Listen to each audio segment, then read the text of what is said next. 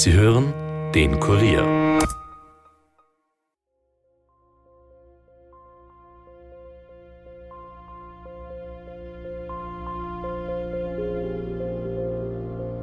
Und ich sage zu meinem Mann, der Hansi hebt nicht an, ich weiß nicht, was da ist. Ich rufe ihn wieder an und wieder. Also wir wissen, dass der Franz Uchatzi in, in, in der Küche seines landwirtschaftlichen Anwesens mit den Tätern zusammengetroffen ist. Das kann keine, keine Rachegeschichte sein, weil der Franz Uchatzi kann keinen Feind gehabt haben. Ja? Das ist unmöglich. Aber er war solid, er hat nicht ja, getan, er war solid, er war ja. wirklich durch und durch ein Bauer, arbeitsam, fleißig, den hat man nur am Traktor gesehen. Ja, und dann ist er, ist er reingegangen und auf einmal sieht er in der Küche auf dem Boden liegen so und, und hat er so das Hemd da oben gehabt, da hat er noch gegriffen und da war er schon kalt.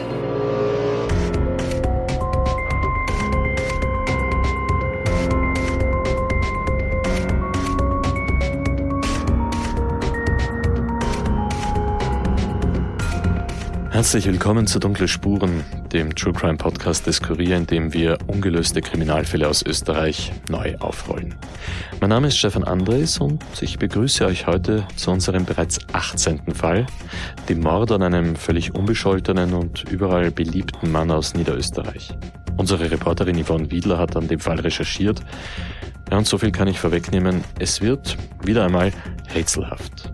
Wir tauchen in ein bäuerliches Milieu ein und lernen einen Ort besser kennen, an dem zwar jeder jeden gut kennt, aber doch nicht alles voneinander weiß.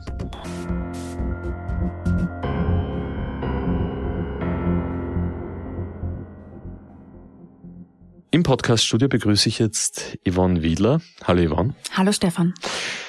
Yvonne, ich habe den Fall im Internet äh, noch einmal angeschaut. Wir haben ja damals auch sehr viel darüber berichtet.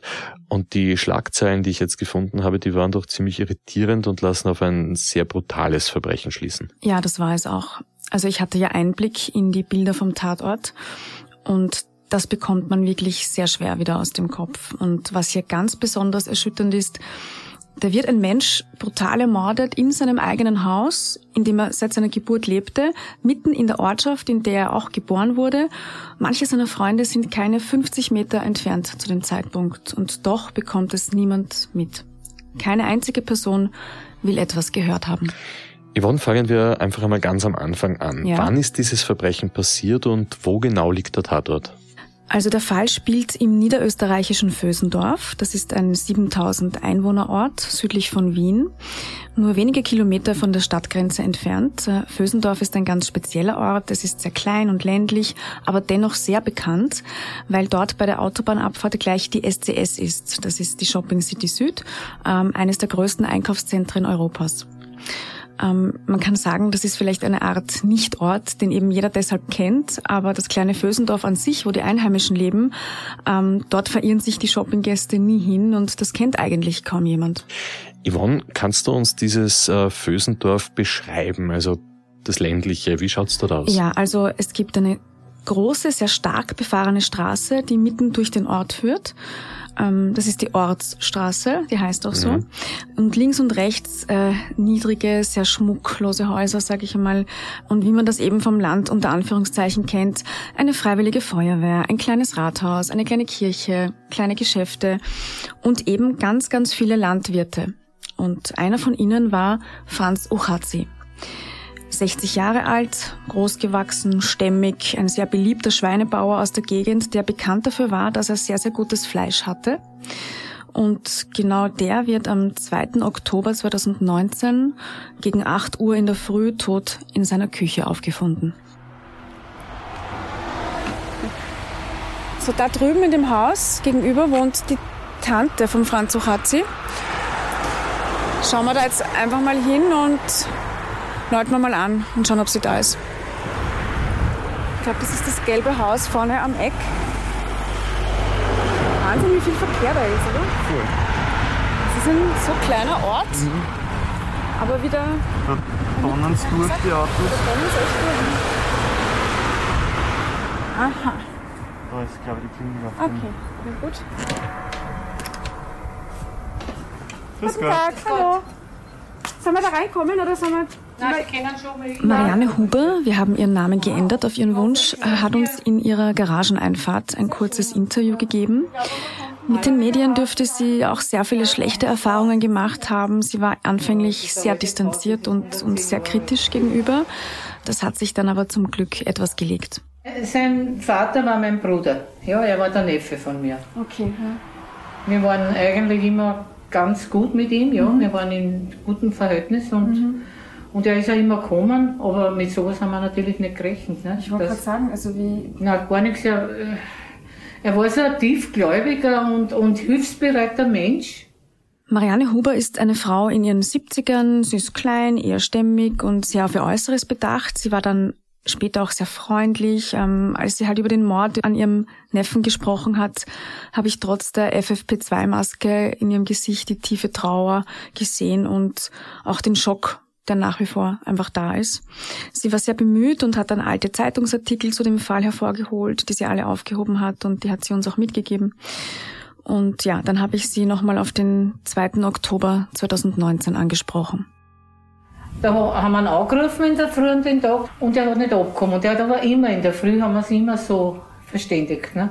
Und ich sage zu meinem Mann, der Hansi hebt nicht an, ich weiß nicht, was da ist. Ich rufe ihn wieder an und wieder.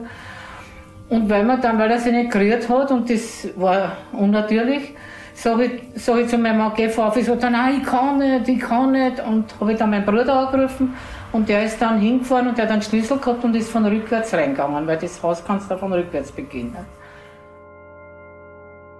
Also ist der Bruder von Marianne Huber, Franz Ochazis Onkel, nichts ahnend in der Früh in dieses Haus hinein. Und ja, das Bild, das sich dem Onkel gezeigt hat, von dem hat er sich nie erholt.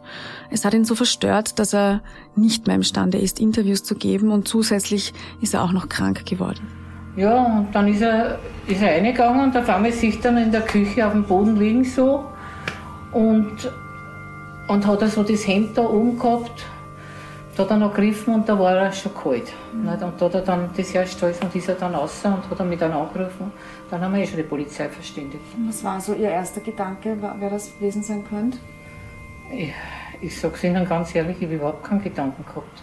Mhm. Ich habe nicht gedacht, dass dem Buben sowas passiert.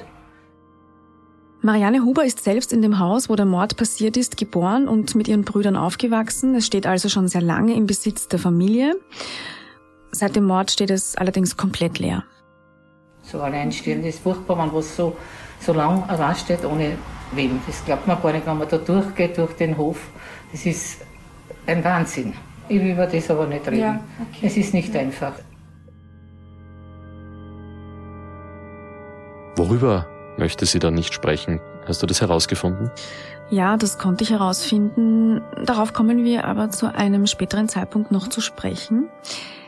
Ich habe dann gemerkt, wie sehr sie das alles auffüllt und habe das Gespräch dann beendet. Wir haben uns verabschiedet und sie meinte dann noch zu mir, bitte finden Sie diese Raubtiere, die meinen armen Neffen so hergerichtet haben. Finden Sie diese Raubtiere? Also bei dem Satz bekomme ich sofort Gänsehaut. Das mhm. will man sich überhaupt nicht vorstellen, dass einem so etwas in der eigenen Familie passiert. Nein, gar nicht. Yvonne, du wirst natürlich als erstes wie immer zur Polizei gegangen sein. Genau, Welche ja. Ermittler sind denn in diesem Fall zuständig? Das ist das Landeskriminalamt Niederösterreich. Dort ist man sehr bestrebt, den Fall zu lösen, weil es tatsächlich der einzige ungeklärte Mordfall des Bundeslandes ist. Und ja, wir sind dann ins Büro vom zuständigen Ermittler gegangen und dort empfangen worden und gleich beim Hineingehen sind mir die Fotos vom ermordeten Franz Uchazi aufgefallen und auch die Grundrisspläne des Tatorts. Die hingen ganz groß an den Wänden verteilt. Der Fall ist dort wirklich allgegenwärtig. Mhm. Ich bin der Leiter des Ermittlungsbereiches Leib-Leben im Landeskriminalamt Niederösterreich und wir sind elf Mitarbeiter und für das ganze Bundesland zuständig.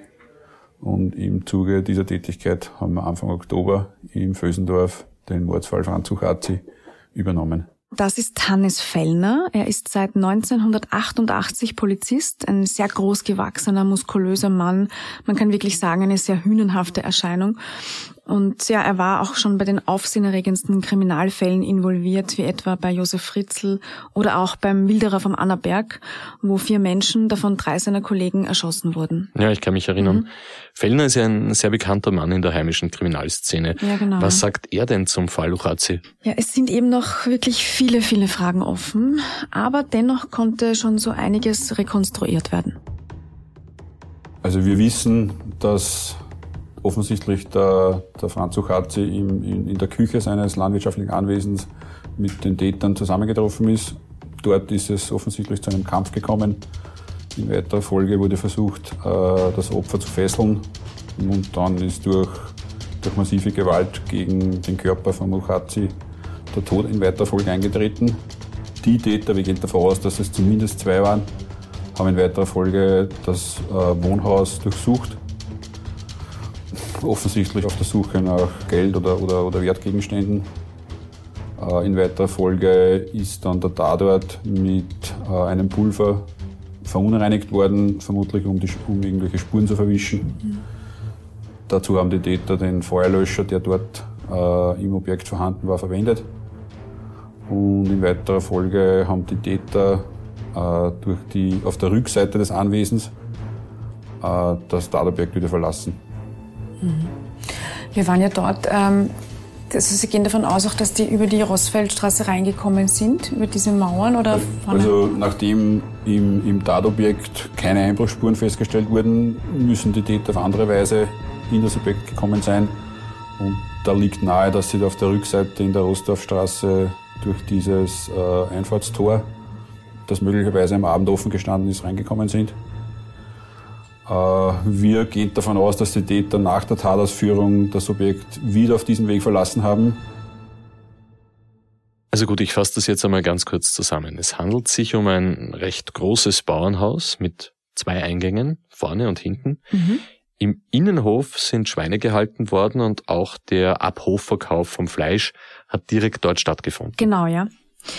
Ich habe hier auch einen Grundrissplan mitgenommen.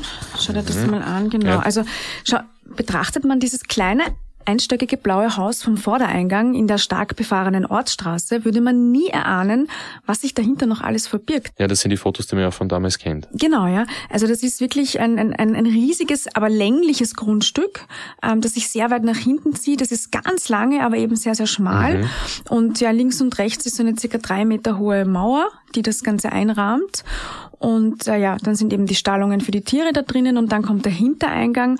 Der ist an dieser abgelegenen Rostorfstraße gelegen. Und da ist noch eine Maschinenhalle, bevor so ein Rolltor kommt. Und gleich dahinter beginnen die Felder. Also dort ist es dafür wieder extrem ruhig auf dieser Seite. Das erklärt vielleicht, warum die Täter den Hintereingang genommen genau, haben. Ja. Wenn dort nur Felder sind und wahrscheinlich keine Menschen, mhm. ist das sicher der beste Einstiegsort. Ja. Und wir haben ja auch äh, vom Ermittler gehört, dass es keine Einbruchsspuren oder dergleichen gab. Ähm, wie sie genau hineingekommen sind, das ist nicht hundertprozentig klar. Man geht aber eben wirklich davon aus, dass es von dieser Rückseite war. Allerdings, und jetzt kommt's, ähm, die Polizei hat bisher kaum einen Anhaltspunkt, wer die Täter sein könnten.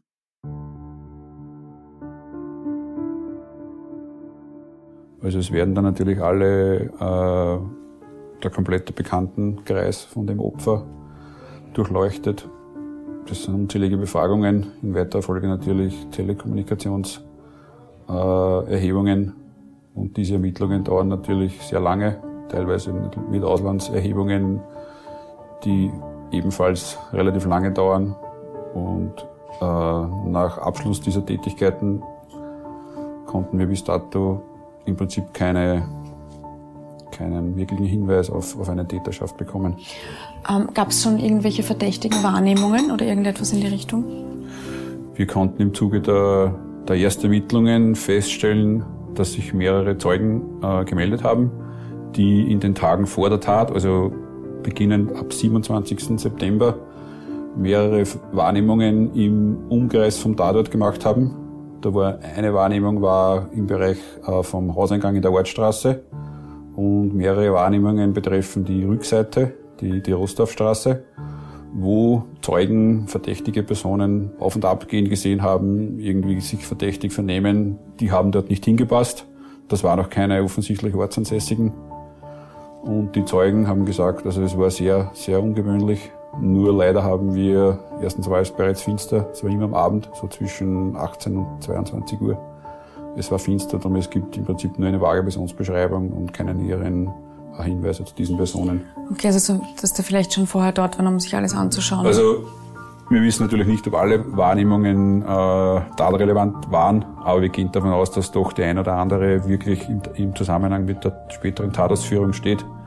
Und offensichtlich wurde das Subjekt in den Tagen zuvor schon ausgekundschaftet oder die, die Örtlichkeit zumindest so besichtigt, wie man reinkommt. Okay, es gibt bisher also überhaupt keinen Hinweis auf die Täter. Die Polizei geht aber davon aus, dass es zwei Leute waren. Ja, genau. Aufgrund der Kampfspuren und der Verwüstung und auch der Verletzungen des Franz Ochatzi sollen es mindestens zwei gewesen sein.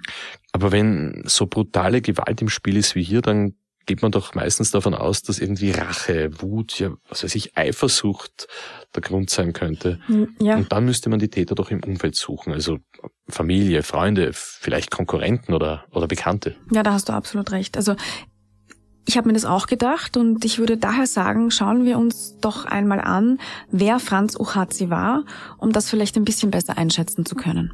Franz Uchazi wurde am 4. Jänner 1959 in eine bäuerliche Familie geboren. Es war eine sehr große Familie.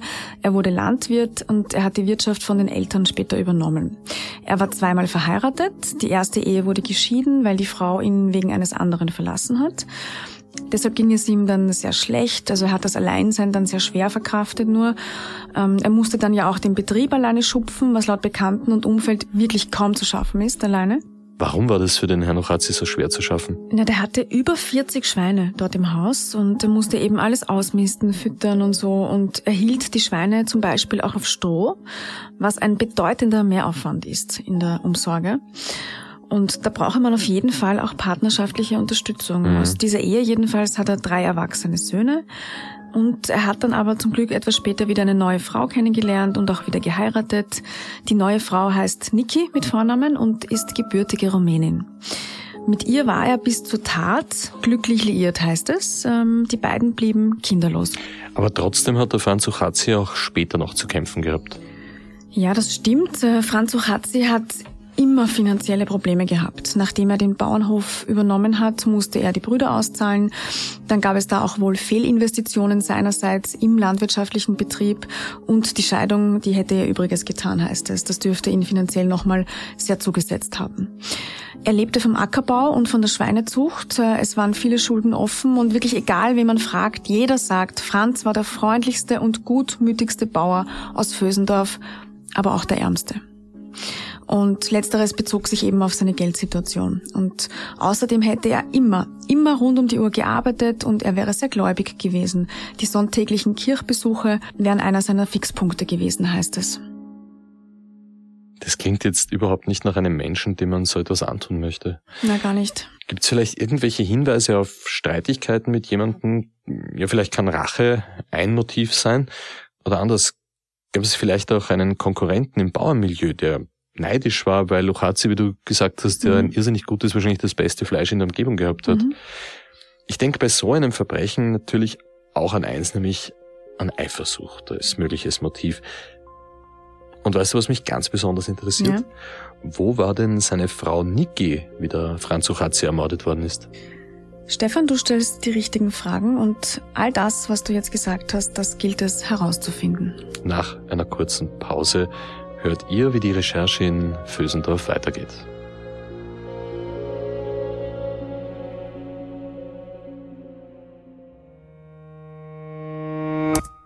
Nicht nur wir vom Dunkle Spuren Team machen True Crime Podcasts. Auch im dritten Teil des Audible Original Hörspiels Auris steht eine junge True Crime Podcasterin im Mittelpunkt. Seit Jahren versucht Jula Ansorge, ihren unter mysteriösen Umständen verschwundenen Bruder zu finden. Matthias Hegel, der berühmte forensische Phonetiker, behauptet, Beweise zu haben, dass Moritz noch lebt. Doch wie Kenner von Teil 1 und 2 von Auris wissen, hat der zwielichtige wie skrupellose Experte Jula schon oft belogen und manipuliert. Dennoch stimmt sie einem Treffen zu, um ihren Bruder zu retten. Doch dabei kommt es zur Katastrophe. Auris 3 Todesrauschen. ist ein Audible Original nach einer Idee von Krimistar Sebastian Fitzek. Zu hören ab 25. März exklusiv bei Audible.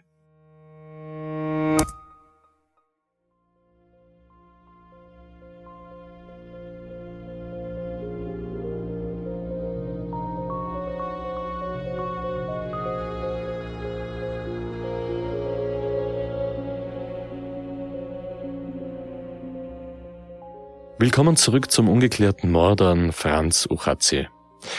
Wir wollen mehr darüber herausfinden, warum dieser beliebte niederösterreichische Bauer hat sterben müssen. Yvonne, wer war deine nächste Anlaufstelle? Ja, zunächst habe ich das gemacht, was man in so kleinen Orten immer macht, um ein bisschen ein Gefühl für die Atmosphäre und die Menschen und ihre Beziehungen zueinander zu bekommen. Ich bin zum Bürgermeister. Grüß Gott geradeaus. Rechts ist der Aufzug, erster Stock. Gut. Danke.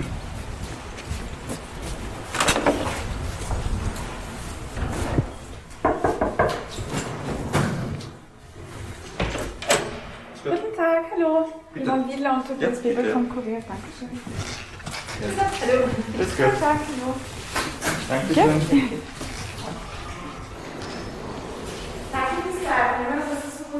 Gerne, gerne. Äh, der Schock war tief, dass generell so etwas passiert und dass sowas mitten im Ort eigentlich passiert. Und äh, das war tragisch damals, das hat keiner verstanden. Ja. Punkt eins, die Tat an sich, ja, egal welchen Menschen das passiert. Und dann noch dazu einen Menschen mit dem Franz Uchatz, ja, der so ein guter Mensch war und dann eigentlich so ähm, das Leben so enden muss. Ja. Das war tragisch.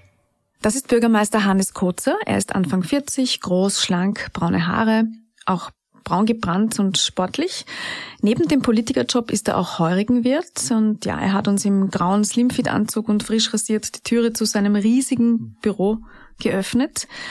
Das ist sehr modern eingerichtet, auch ein bisschen nach dem Motto weniger ist mehr. Mitten im Raum steht ein ganz langgezogener Konferenztisch, links davon eine Couch, darüber ein buntes Gemälde.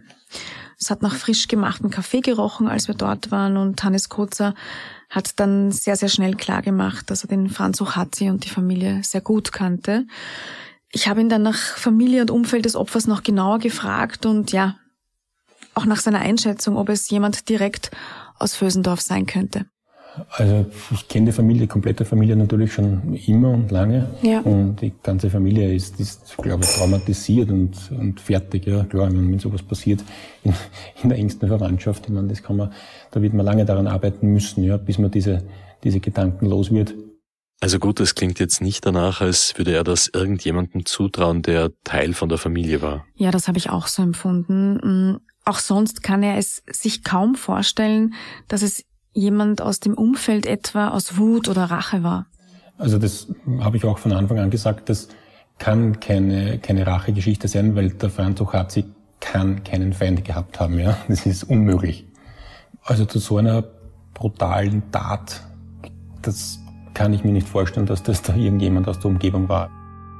Und was für den Bürgermeister ganz besonders belastend ist, er ist quasi ein Nachbar des Franz Ochazi und er war zum Zeitpunkt der Tat zu Hause, also wirklich ganz in der Nähe. Also ich schaue, weiß ich nicht, 50 Meter Luftlinie, ich schaue bei meinem Wohnzimmerfenster, Schlafzimmerfenster raus und schaue genau zu seinem Haus und sehe dort seine Fenster. Ja? Und man hat absolut nichts, nichts mitbekommen. Doch kein Licht geleuchtet? Nein, gar nichts. Gar, gar nichts, nichts ja.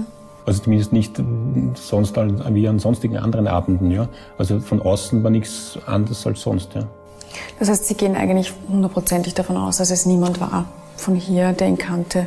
Na, ausschließen kann ich es nicht, aber ich kann es mir nicht vorstellen. Nein. Ja, und zum Schluss habe ich Hannes Kotzer noch gefragt, ob er vielleicht weiß, warum Franz Uchatzi an dem besagten Abend alleine zu Hause war, warum seine Frau Niki nicht da war. Er meinte, sie war zu dem Zeitpunkt auf Heimatbesuch in Rumänien, so viel er weiß, aber ganz sicher sei er sich nicht. Verstehe, sie war also möglicherweise gar nicht in Österreich, sondern bei ihrer Familie in ihrer Heimat. Ja, offenbar, ja. Dem musste man aber natürlich noch genauer nachgehen und dazu hören wir im zweiten Teil noch mehr.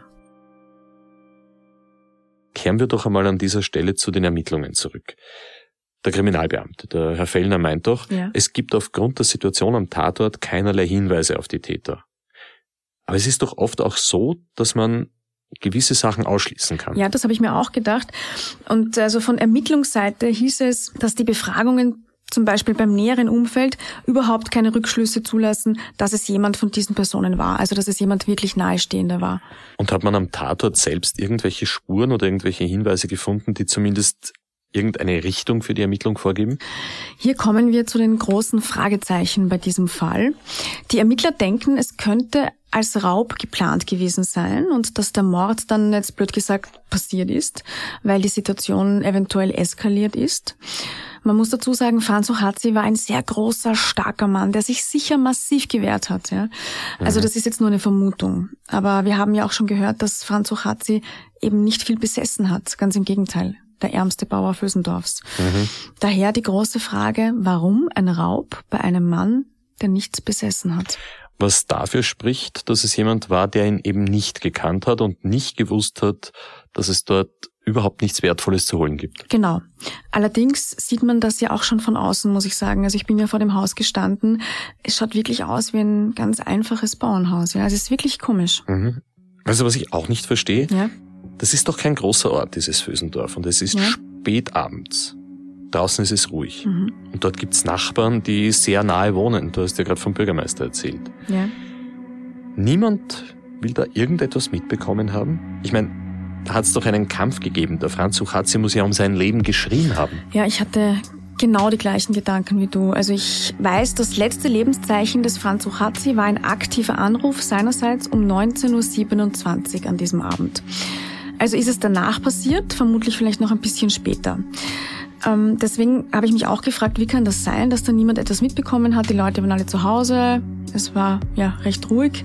Und die Ermittler haben mir dann eben den Plan des Hauses gezeigt und da sieht man, dass der Tatort, also die Küche, ziemlich in der Mitte von diesem länglichen Grundstück liegt. Mhm. Also nicht mehr so nah an dieser Ortsstraße, wo halt mehr Menschen unterwegs sind, sage ich mal.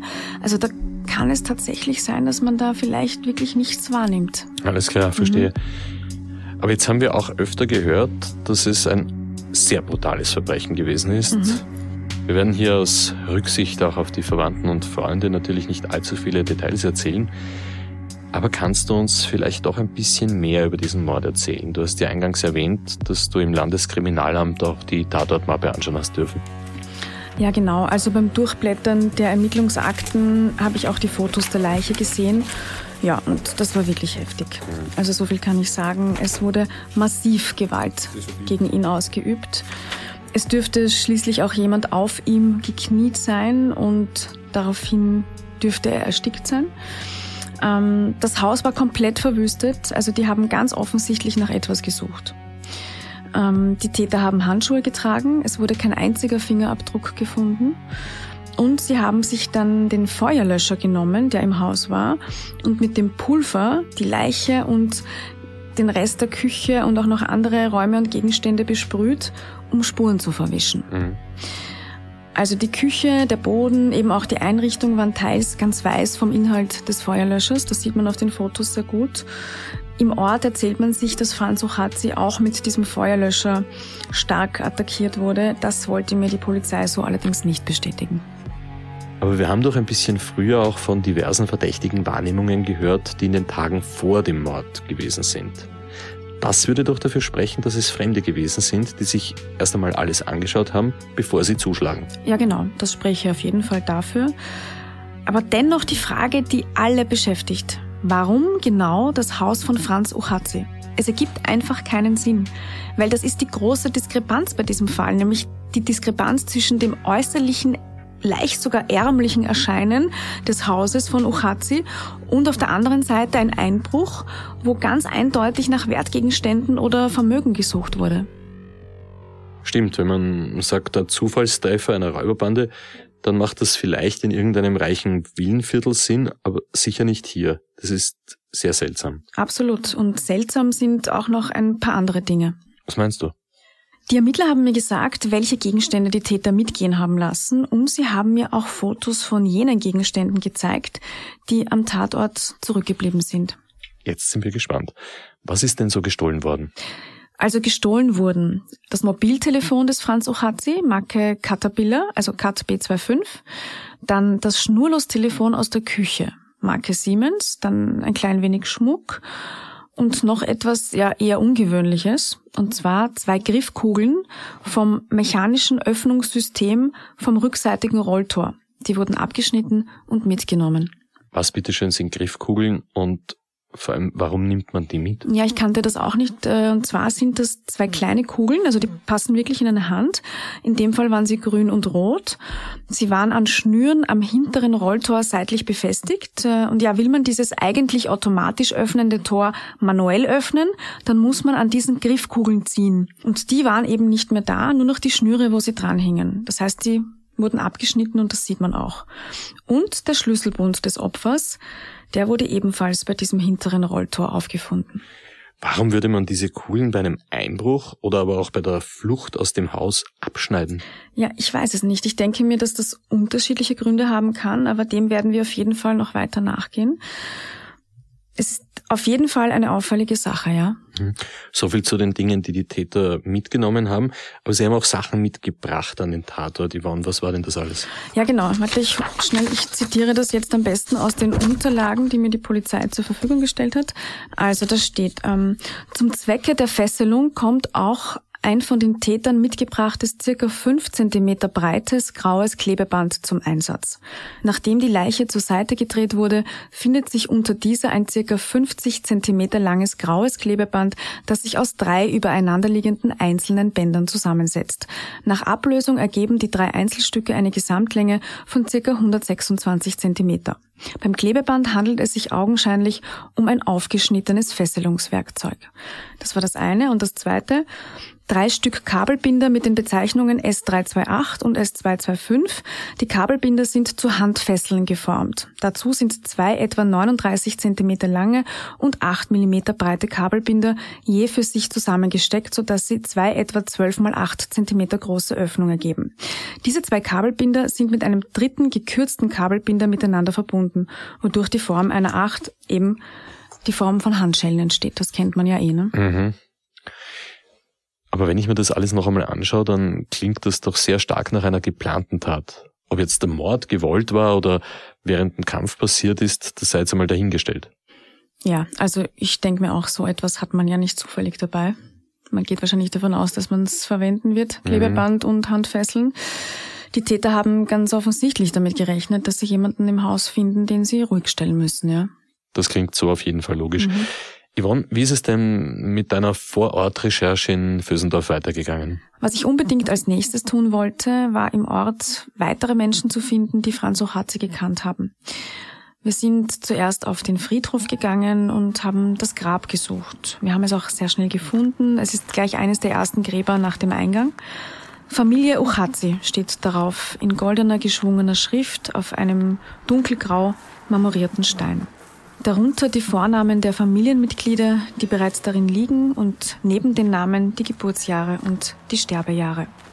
Franz, Anna, Maria und nun steht da wieder ein Franz.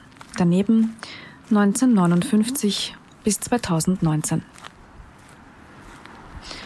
Und genau vor diesem Grab der Familie Ochazi, da stand ein älterer, hagerer Mann mit Glatze und Brille und ja, hat sich den Grabstein angesehen. Ich habe mich dann zu ihm gestellt und habe mich auch vorgestellt und er war gleich zu einem Gespräch bereit. Er kannte Franz Ochatzi sehr gut. Aber er war solid, er hat nicht ja, dumm, er war solid, er war ja. wirklich durch und durch ein Bauer, arbeitsam, fleißig, den hat man nur am Traktor gesehen. Mhm. Er ist nur gefahren, er war leidenschaftlicher Bauer. Mhm. Und also waren alle geschockt, alle, was er kennt haben. Das Geschäft ist unheimlich gut gegangen. Einmal im Monat hat er ja einen selber gemachten Fleisch- und Wurstverkauf gehabt. Da hat er selber gewurscht und selber angestochen in seinen Hof. Und der hat einen Zulauf gehabt von Leuten von Wien, von Schwächert, von, von der ganzen Umgebung sind sie gekommen. Ne? Das war unheimlich beliebt. Ne? Und das Begräbnis war riesig, da waren 400 Leute, ne? die was mhm. alle kennt haben. Wie gesagt, ich bin oft da und gehe auch immer jeden Tag beim Grab vorbei und kann es immer noch nicht glauben. Mhm. Also war Franz Uchazzi schon über die Grenzen von Fösendorf hinaus bekannt aufgrund seines Geschäfts. Ja, das dürfte wirklich, wirklich gut gegangen sein, aber es hat nie gereicht, um die alten Schulden zu tilgen. Es hat halt für das Leben gereicht, aber nicht mehr. Der Mann vom Friedhof war übrigens ein Schulfreund von Franz Uchazzi. Er kennt ihn wirklich von ganz klein auf und er hat eine Theorie, was passiert ist. Es müssen Fremde gewesen sein. Es kam dann noch ein zweiter Mann hinzu, der Ochazi auch kannte. Auch er kommt immer noch täglich zum Grab. Beide denken dasselbe. Ich glaube fast eben auch eine, Ost, eine Ostbande, die was eben da halt auch Geld. mit einer Frau Seine Frau ist eine Rumänin, die Frau ist aber, glaube ich, nicht schuldig. Aber vielleicht hat sie die einmal verplappert daheim bei ihr. Werden sie es haben, ja. Die haben da was auskundschaft und haben auch Geld vermutet im Hof, in den Geschäft, in den. Mhm. Ja, äh, auf Hof verkauft, ne? Ja. Mhm. Also, und haben halt da glaubt, sie können da was anstehen. Nein, nein, nichts. Die haben nichts gefunden. Eine Ostbande. Mhm. War das auch für die Ermittler eine Option? Ja, also auch bei den Kriminalbeamten ist das ein Gedanke gewesen, einer von mehreren. Ähm, aber in diesem Zusammenhang ist ein Begriff gefallen, den ich im Zuge der Recherche öfter gehört habe. Home Invasion. Home Invasion, das haben wir in letzter Zeit öfters in den Schlagzeilen. Das ist ein relativ neues kriminelles Phänomen. Ja, genau. Also so bezeichnet man einen Raubüberfall im Eigenheim, bei dem die Täter ihre Opfer fesseln und diese dann in aller Ruhe ausrauben. Ich habe dann noch mit ganz, ganz vielen Menschen aus dem Ort geredet. Da gibt es wirklich die unterschiedlichsten Vermutungen, wer dahinter steckt. Aber so viel vorweg. Nicht alle sind sich sicher, dass das wirklich komplett Fremde waren. Aber eine Home Invasion ist durchaus eine mögliche Option. Es gibt da aber noch einen Aspekt, der mich wirklich, wirklich sehr beschäftigt. Was meinst du? Franz Uchazi hätte an diesem Abend eigentlich gar nicht zu Hause sein sollen. Wie bitte? Ja, das war alles eigentlich ganz anders geplant.